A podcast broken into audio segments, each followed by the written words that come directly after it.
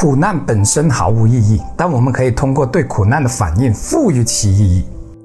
一位老太太来看心理医生，她跟心理医生说：“我很痛苦。”医生问：“怎么了？”老太太说：“她的老伴去世了。”医生问：“如果你先你老伴而去，他会怎样呢？”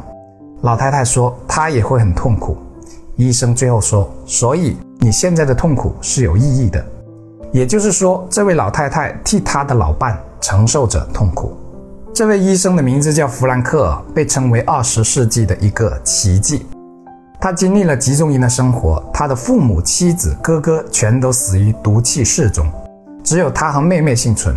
在集中营，他经历了常人无法体会的折磨，最终使他活下来的是他心中赋予自己生命的意义。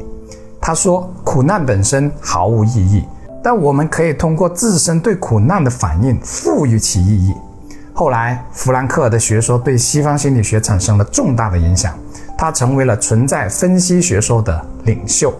尼采说：“那些杀不死你的，终将使你变得更强大。当然，杀不死你的，也可能会给你留下心理创伤。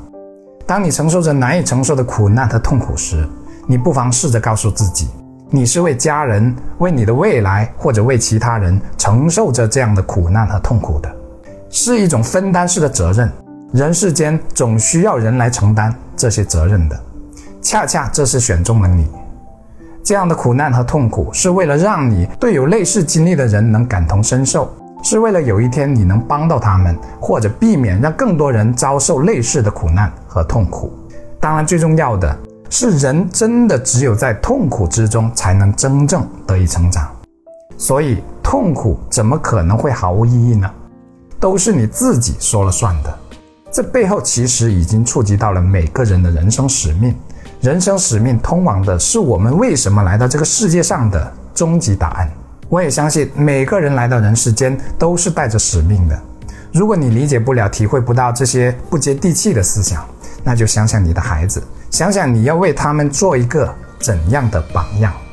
宝剑锋从磨砺出，梅花香自苦寒来。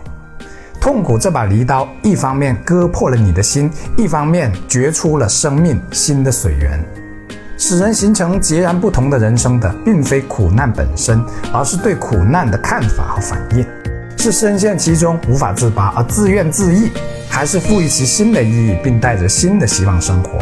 选择权其实一直都在你的手里，请相信，一花凋零，荒芜不了整个春天。